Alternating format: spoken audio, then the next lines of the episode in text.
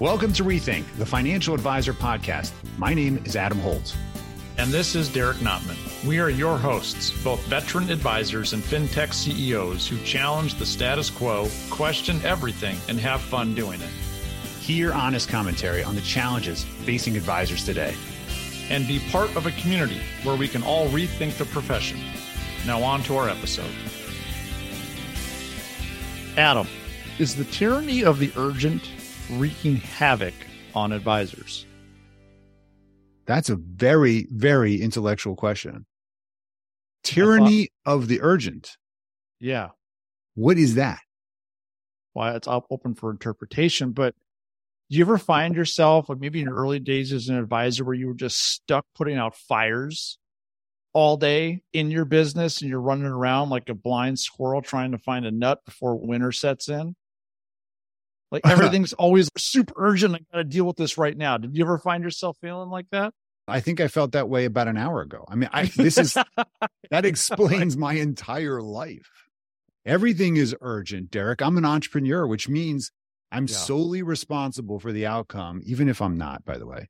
I take it personally that I am solely responsible for the outcome of everything that touches my brand.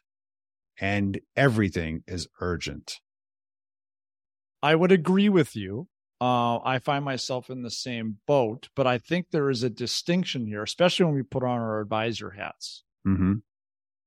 that one can get stuck in that tyranny of the urgent, or one can realize it's there and actually get unstuck and get out of it. And there's ways to deal with that. Would wait, wait, wait. Agree with that? Would you agree with that? I, but but then what? I mean, what about all the fires that are going to burn the house down? I mean, what about all the stuff that's not going to happen the way I need it to because only I can do it well? And what about how how am I going to do that? Okay, I mean, let me ask you a question. All right, we're going on this whole fire thing. Yeah. If, you, if your house is burning down, did you try to put it out with a garden hose, or you call the fire department? Well, knowing me, I probably I probably would use the garden hose. Wrong person to ask. I will. Maybe, right. But you you okay? You'd use the your garden hose, but you'd probably call the fire department as well. Yes, that's probably true. I okay. would do both at the same time. That's true. Okay. So I think what what we're getting at here is that a lot of advisors are stuck just using the garden hose. Hmm or they're ignoring the fires that are happening behind the fire that's in front of them. I mean, that that's really the oh yeah yeah challenge. right right. I've always talked to my coaches about how I tend to be stirring multiple pots. Right, I I get in this habit of having multiple projects. I'm excited about them. They're all stirring at different levels. Some starts to burn, so I put that to the front. I start stirring it like crazy, trying to save it. Uh, and you know what happens? Just like spinning plates analogy, eventually oh, yeah. some of them fall and you have to decide what's going to work. What I think this is really a question about is, is it time, regardless of where you are in your practice, to just take a stop for a second and assess what's really going on and what you're doing and if it serves you. That's really where I think this is going, Derek. I agree. Like take pause, take a deep breath, come up for air, watch what's going on. My first year was a, such a blur as an advisor. It's a blur now as an entrepreneur, but in a different way. But back then, man, I had no idea what was going on. I suspect a lot of advisors were in similar situations, but then they woke up five years later and they still hadn't come up for air like you're talking about. So, okay, so what does an advisor do? How do we avoid something like this? Well, you know, it's an intro into our guest today, Rich Campe. Yeah. Well, let me tell you about Rich Campe because when I invited Rich to be on this podcast with us, I had a very specific intent. Now, Rich has been a coach for many years. He's the CEO of Pro Advisor Coach, works with, gosh, as far as I know, some of the top advisors in the entire country. I know several of them that use him personally, and talk to him daily and or weekly and he's helped an extraordinary number of advisors really break through this conversation.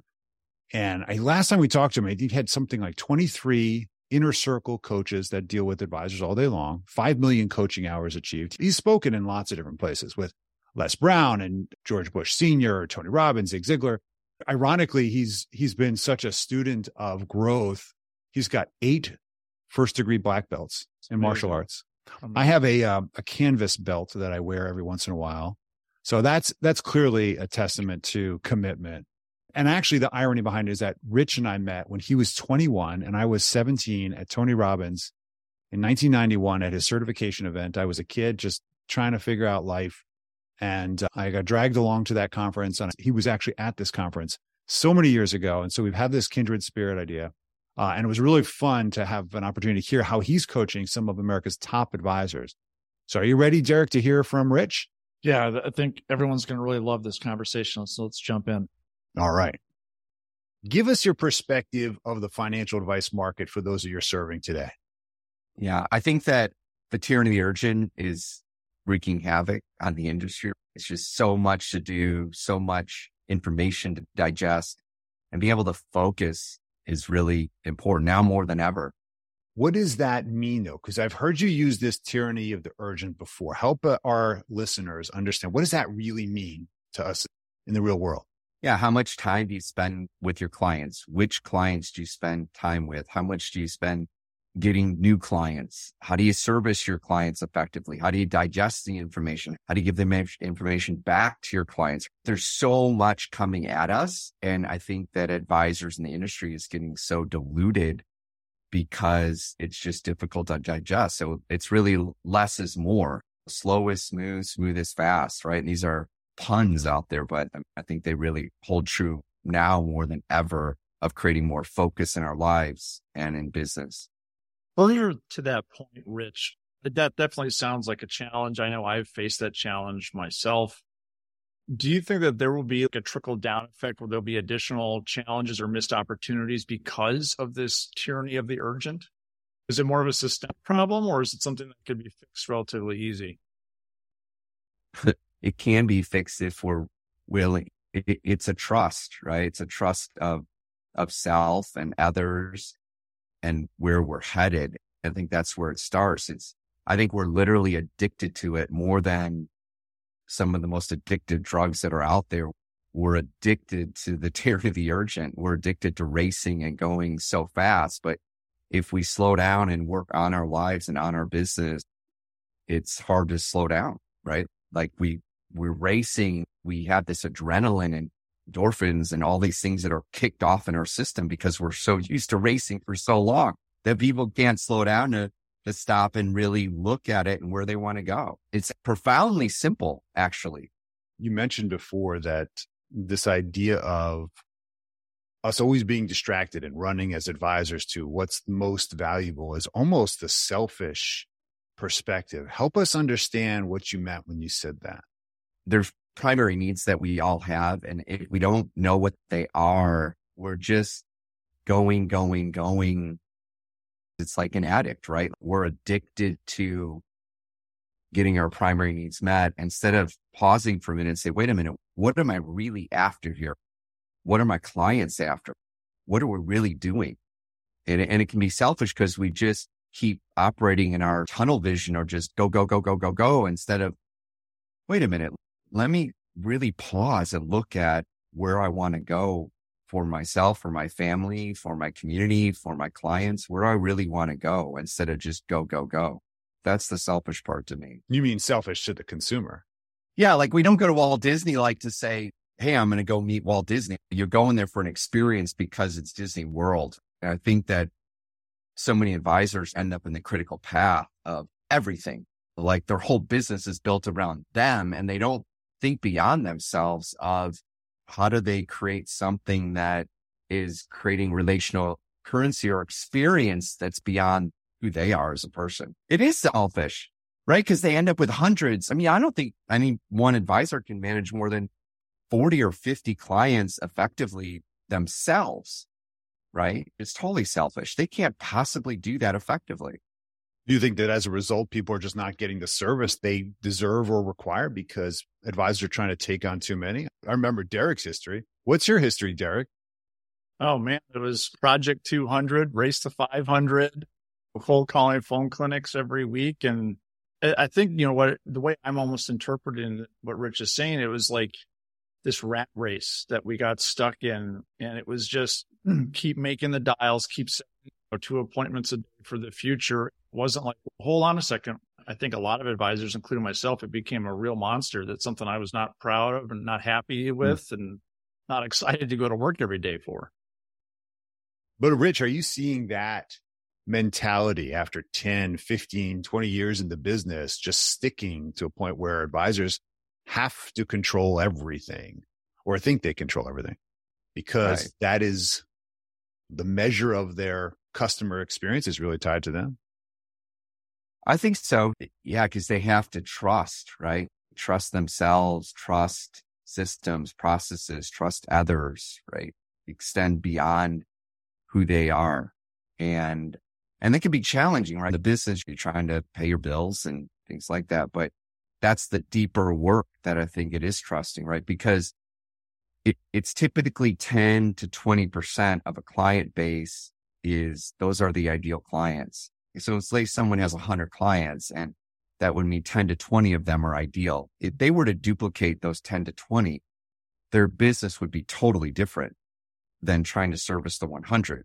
And we know based on statistics and enough research that that you should get six favorable introductions per ideal client per year. So in our example, if you have 10 ideal clients, that's on the low end, that's 60 favorable introductions per year. Then what's one of those clients worth and what's the conversion rate?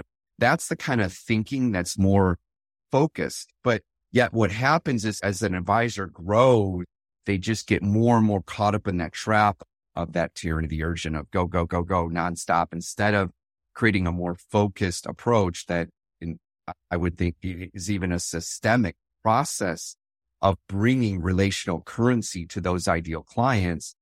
And that's how they grow, but it's really a trap, right? Because they just keep, they keep applying the same thinking they had when they started the business, which is important.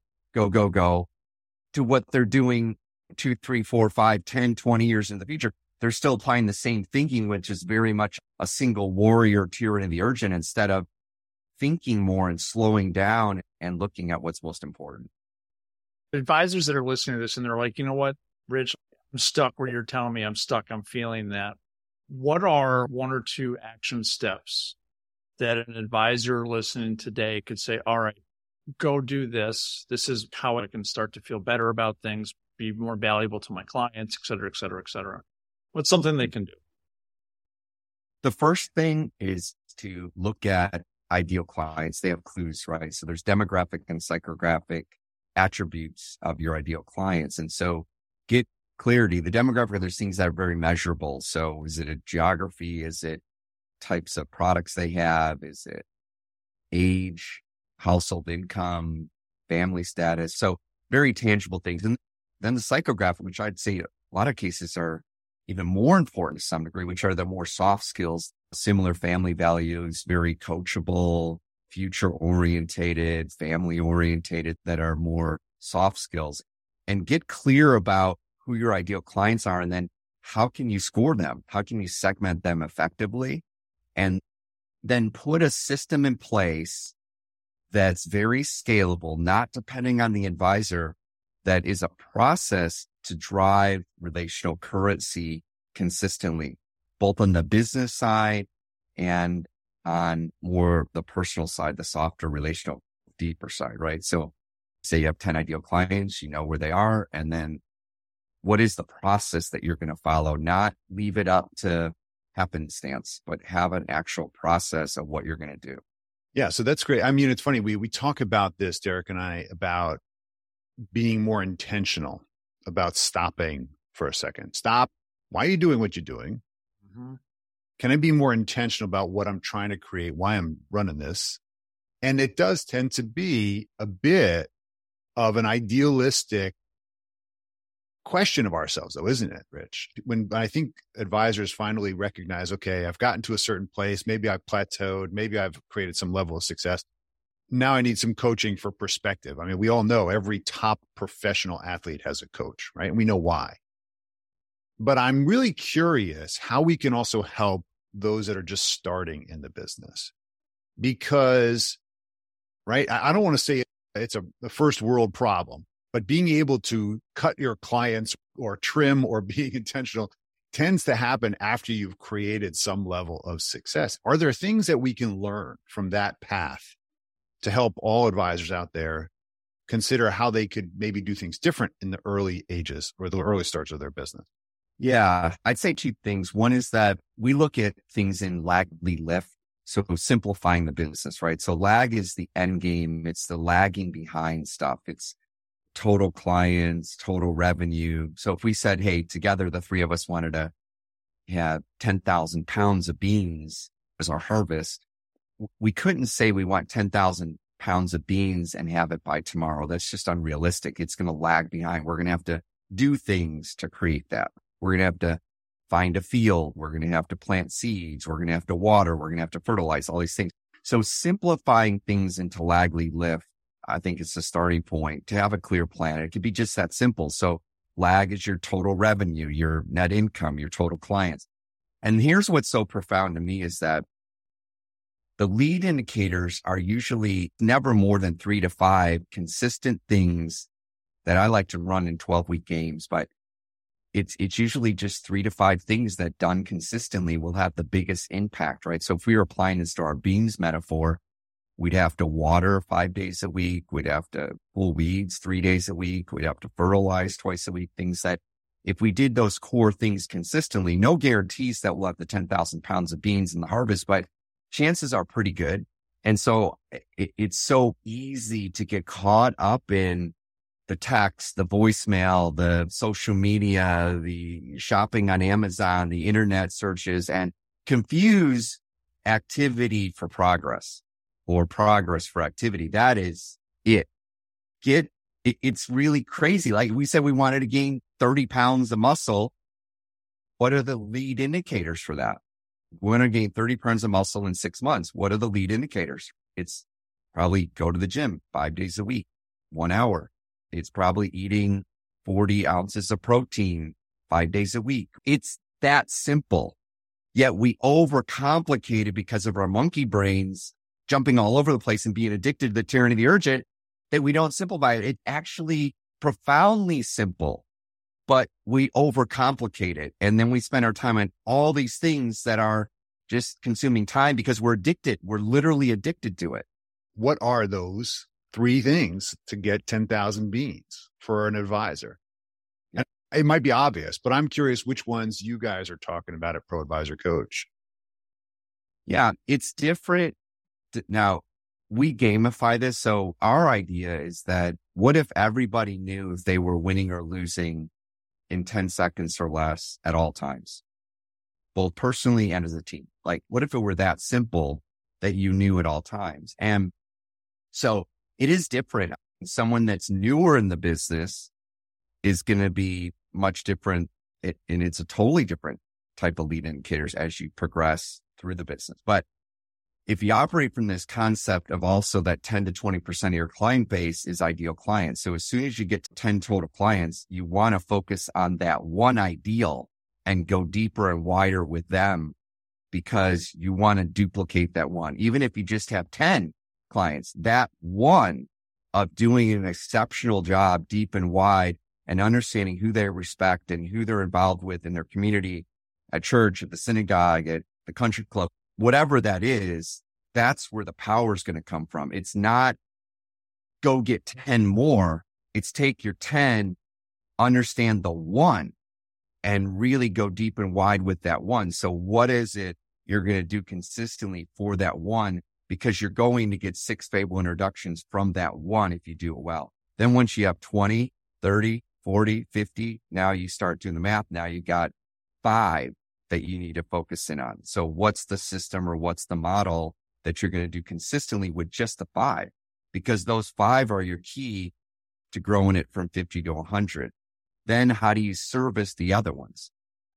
That's great. Beyond what you, what's your, I think what sharing with this tier in the urgent, what do you think that the advisor community needs to hear today that they're not thinking about? What's coming down the path, maybe five, maybe 10 years down the path that people don't see?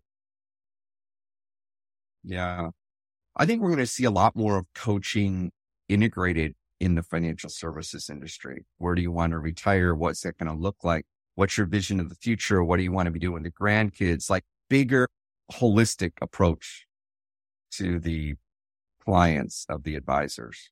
Are you saying, Rich, that the financial advisors have to become coaches in a sense, or that effectively they are now, but maybe they're not trained in how to be a coach. Is that fair to say?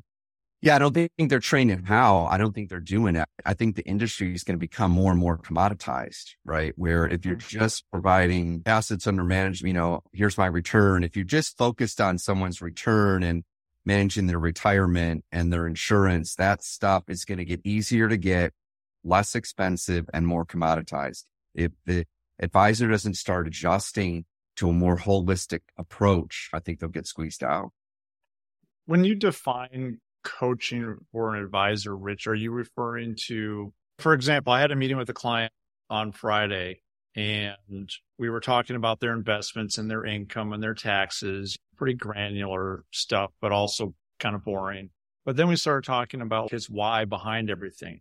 She encouraged him to go create a vision board and read Think and Grow Rich. And we had a real more almost emotional conversation. So you know, I'm using that as an example. Would you say that that is more of the coaching element that you're talking about? Yes, we'll manage the money, we'll do the retirement projection, but let's actually talk about why and and really help them crystallize that. Is that what you're? Hundred percent. Yep. And having a system, so you're doing it intrinsically because you have that natural slant ability to see that to pick up on it, which is great. But there is a system, there's a process I think that be, can be created about that. So mm-hmm actually having every three years a why session with them. Hey, this is our, or this is our vision casting session, or this is our multi generational planning session, or this is risk management, or this is a dreaming session, right? Really being intentional with what, what's being done with them and helping them to navigate through. So there you have it again, Derek. There's that intentionality question about it.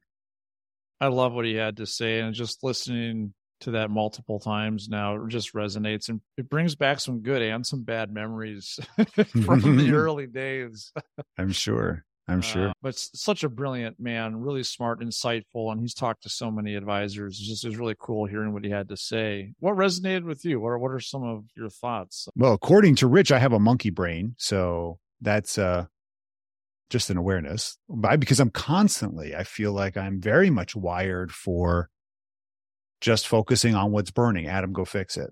Adam, go address it. Now, I, now, granted, I do trust. I thought there was some really interesting commentary on this idea of selfishness, right? That the comment he made about Walt Disney. You you wouldn't go to Disney World expecting Walt Disney to give you the personal tour, and then once he's done with the family in front of you, come all the way back and now give you the tour. Yeah, right. You're going for an experience that Walt Disney inspired. Other people built on that vision, and now it's it's a mega brand, right? And not that every advisor wants to build a mega brand, but I think the key is scaling, which is a conversation that comes up all the time, especially for you and I in fintech. How do you scale? How do you grow? How do you do more with less? Right. This constant question it really requires advisors to get out of the way. And I thought his position that it's selfish to think that you can actually do everything and, and not delegate or not allow other people to create processes and experiences around your clients is is selfish. I thought that that was kind of interesting, but it does require trust. Did you pick that up on that?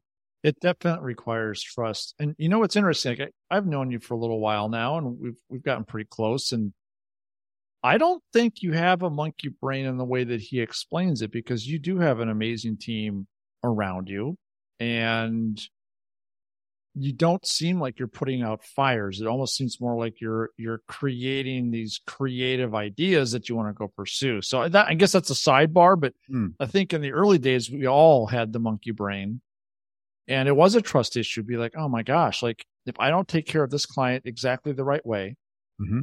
I'm not going to get paid, which means I can't pay my bills. I can't feed my family. I need to be a control freak here and I need to mm-hmm. control all of this just to make sure.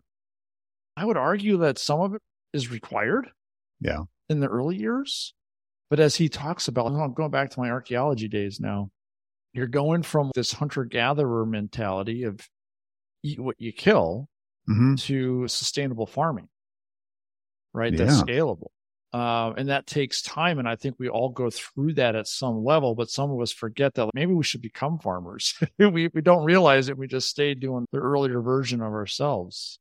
But it's interesting because his position is that if you use that analogy, whether it was the beans or the farming, is that we should be planting the seeds that are intentionally that we want to grow, right? We shouldn't just have haphazardly just putting seeds in the ground just so we can keep harvesting. Hopefully stuff comes up, but but be intentional. The comments on the ideal clients, I know has been a big statement of his for years in the whole pro advisor coaching community because ideal clients leave clues. And the, the bigger challenge for many of us is that we were taught, like he said, of the 500 project, the 200 project, we were taught how to ramp up a business in many cases. And those, those skills and strategies, I think sustained us in our early years. We weren't necessarily taught how to cultivate the ideal clients. It's almost like the the gardener knows exactly which rows to pick, which to replant, and so forth, and which ones to ignore. Whereas we just see a bunch of roses, we're like, "Yay, we got roses!" So, you know, isn't that great? Um, and that's that was, I think, one of the other things I took away, Derek, which was this idea of lag and leading indicators. As financial advisors, we tend to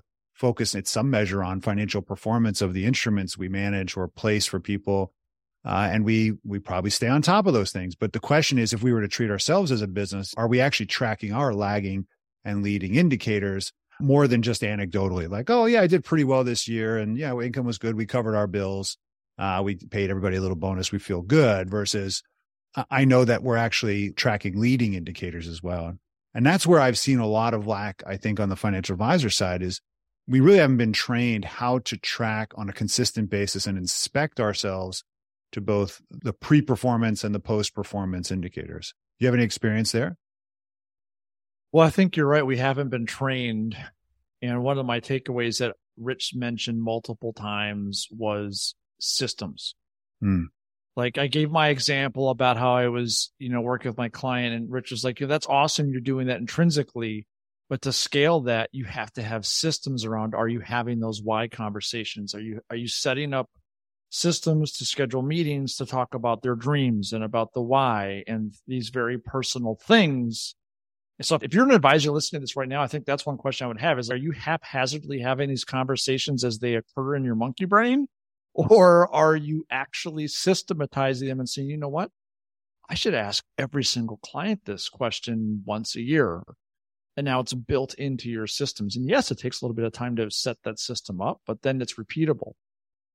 We've talked about that a couple times, right? Asking those deeper questions of meaning to all our clients, right? I told you that in prior podcasts, we do a family meeting once every five years, bring the whole family in, talk about meaning, get connected, obviously, to next generation, succession, show them that we're actually on top of this. We're looking out for mom and dad, right? There's a lot of reasons to do that on the business side, but I'm really excited to hear that you've been promoting this Others have moving more to this bigger meaning of money, vision boarding as an idea for your clients. Can you imagine if your clients came in instead of talking about performance allocation and all of a sudden you said, we're, we're not doing that today, or we're going to do that in the last 10 minutes. Okay. Because I already checked it out. I'm going to give you the, the, the summary. We're going to talk about modeling out, visioning out. What is this going to look like? How do we know when we're going to be successful? And how do the decisions we make today, those leading indicators, Yes. Make sure that we experience those lagging outcomes, which are you get to retire happy, right? Or you get to have a, the life you want. That vision board is so, so powerful. I, man, I never did this with my clients in a systematic way, but I think having a vision board meeting, it almost you bring it to the annual review and you're like, Hey, did we hit this? You wanted to buy a boat. Did it happen? Let's, let's mm. take that. Let's check that one off. What do you want to replace on the vision board this year? Instead of talking about, well, we did this compared to the S and P.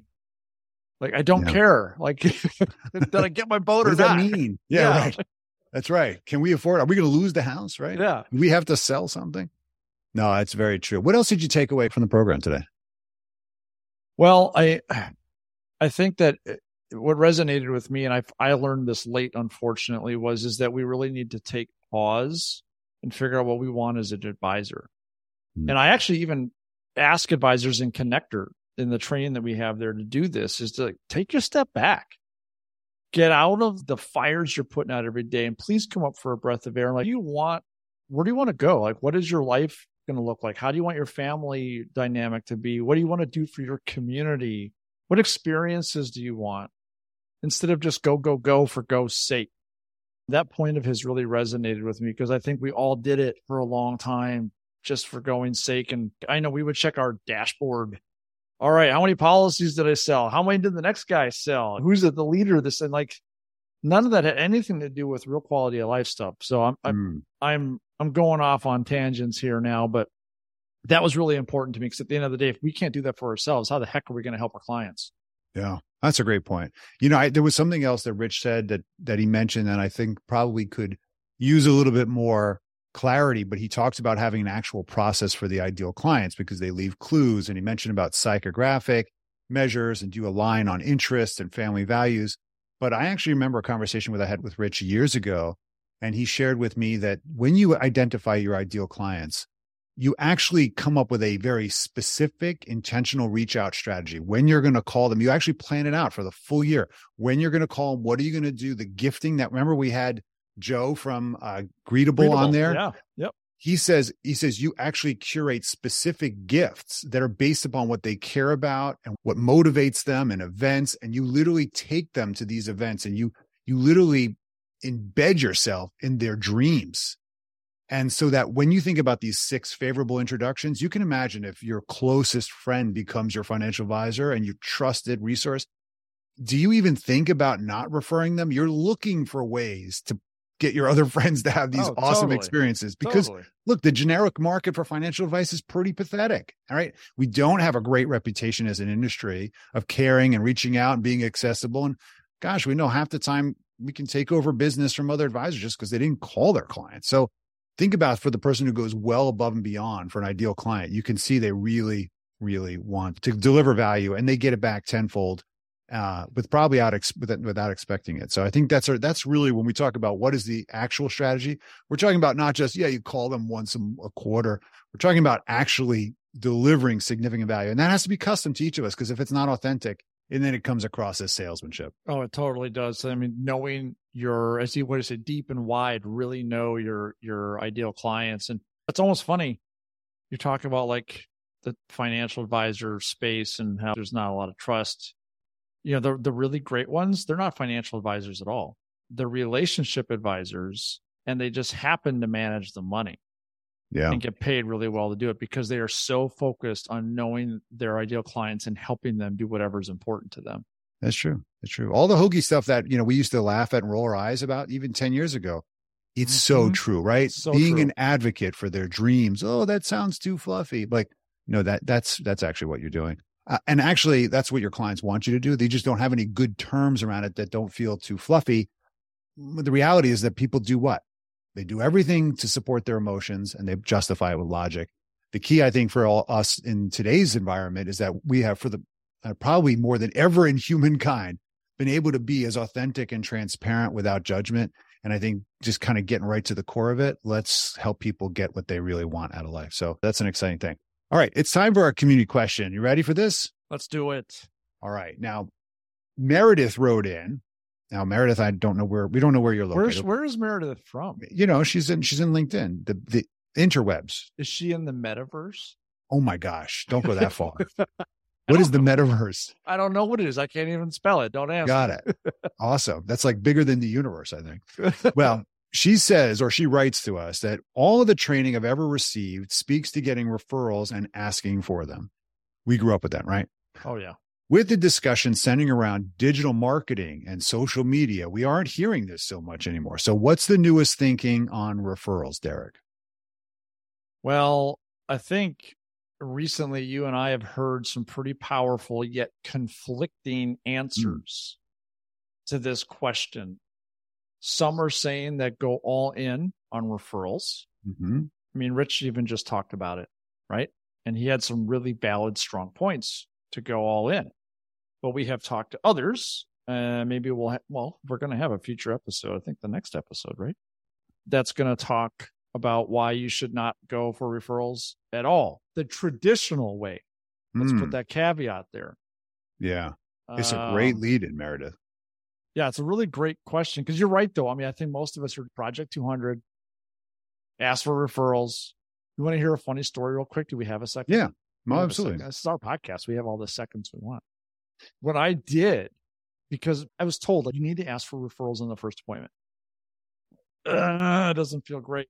So what I would I stopped doing that, but what I would start doing on the closing appointment to make it easier, I went to Staples. Staples mm. still a store anymore. I don't even. It is, yeah. And I bought these memo pads that were carbon copy. You could Okay. put like 10 to 12 names on them, all pre-formatted. So all I would do, I added that to like my spiel at closing. I'm going to ask you for some referrals. Here's what I'm looking for. Write them down. Here's a carbon copy for you so you can call them first.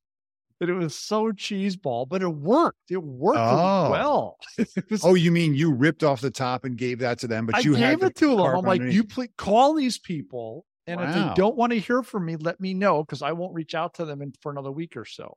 Now I'm assuming it worked because look how successful you are. It worked really, really well. And then you know what happened? I stopped doing it. Of course, we always do that. Once it works, we stop doing it once we have success. That's Yeah. literally like once you lose, what do you say? Gain 40 pounds? Once you gain 40 pounds, I'm like, uh, carbs, I'm going back. Go back. I got the Go carbs. back. Achieve my Anyways. goal. I That's really digress. I digress. But it did work. But it was um, I don't know if I would recommend doing that today. that was a long time ago. If you do everything consistently, you're going to get a result. How about that? I think But, I uh, mean you know- cold calling works, door knocking works still if you do it enough, right? It still works. It's a Do you game, like right? doing it? Do you like doing it? I didn't like doing it. No, I don't know that a lot of people like doing it unless you get over that. That you know, it's interesting. I don't know if you heard this, but Kitces just had Terry Parham on his podcast today. Ironically, I came out today, um, and he was explaining how he earns referrals as compensation. And one of the lines he said in there, I did write down. It said, "I wasn't afraid to cut the neighbor's grass. I was afraid to ask the neighbor to cut his grass." Oh, weird. and and recognition of the real fear in that was not doing the work it was asking for permission to do the work and it turns out that sometimes asking for referrals is the biggest fear and anxiety we have because we don't feel like we've deserved it Yes, that's so true. If we don't feel like we earned it, it feels it doesn't feel good it at all. It feels We're like super- i'm asking you to give me something right you've already Yeah. paid me you've already trusted me for your business now i'm asking you to give more give, give, and give. this relationship already had a value proposition that was acceptable when I came into these terms, which is you do this, I'll pay you that. Now you're asking for more compensation in a form of a very, very intimate and sometimes awkward way. And and that's the challenge with referrals since the age of time, right? it Is really is. how do I know when I've earned it or when I deserved it? I would argue Rich's position here is just deliver so much value that it will come back to you in many fold, but you have to have an intentional process around it. And actually, Exactly. several we've interviewed, as you just said, two really interesting guests that are coming up, which we're going to leave a secret. One of them said, actually, do not ever ask for referrals. And the second one said, do not ever niche, which is really interesting. So I'm excited to introduce this. And hopefully, Meredith, you'll get your answer. With that, Derek, why don't you take us metaverse. home? Well, it has been a pleasure as always. I hope everyone enjoyed listening. I know the best part of these is the amazing jokes that Adam and I have because we're just such fun and funny guys. Monkey brains. monkey brains. But in all all seriousness, we thank you so much, and make sure if you haven't that you subscribe. That would be awesome. Follow both of us on LinkedIn and share with another advisor. Share people in your organization. There's a lot of great stuff that we're trying to lift our profession up, and there's a lot of great tactical stuff in these episodes. So please share it around just so we can all help each other grow. Definitely submit a question if you want us to try to tackle a topic for you. Absolutely. I think that's all I got, Adam. I think those are all really great takeaways. Oh, and do all the stuff that Rich said in your own practice. And you have two weeks to do it until your next podcast. So it's ironic. I think, Derek, a lot of advisors are telling us that they're trying to take one or two things away from each of these podcasts and implement it on, before the next one. Use it as a coaching model for yourself. We hope to to deliver some level of mentorship. And as Derek already said, we we hope to contribute in some way to your lives. Thank you, Rich Campe, for being part of it and all the help that you guys provide to advisors at Pro Advisor Coach. Everybody, thanks for listening, sending positive vibes your way. Adam, we'll talk to you later, brother. You got it, my friend. Thank you for listening to Rethink, the financial advisor podcast with Holt and Notman. Be sure to subscribe now and join the ongoing conversation. The information covered and posted represents the views and opinions of the guest and does not necessarily represent the views or opinions of Asset Map or Connector. The content has been made available for informational and educational purposes only.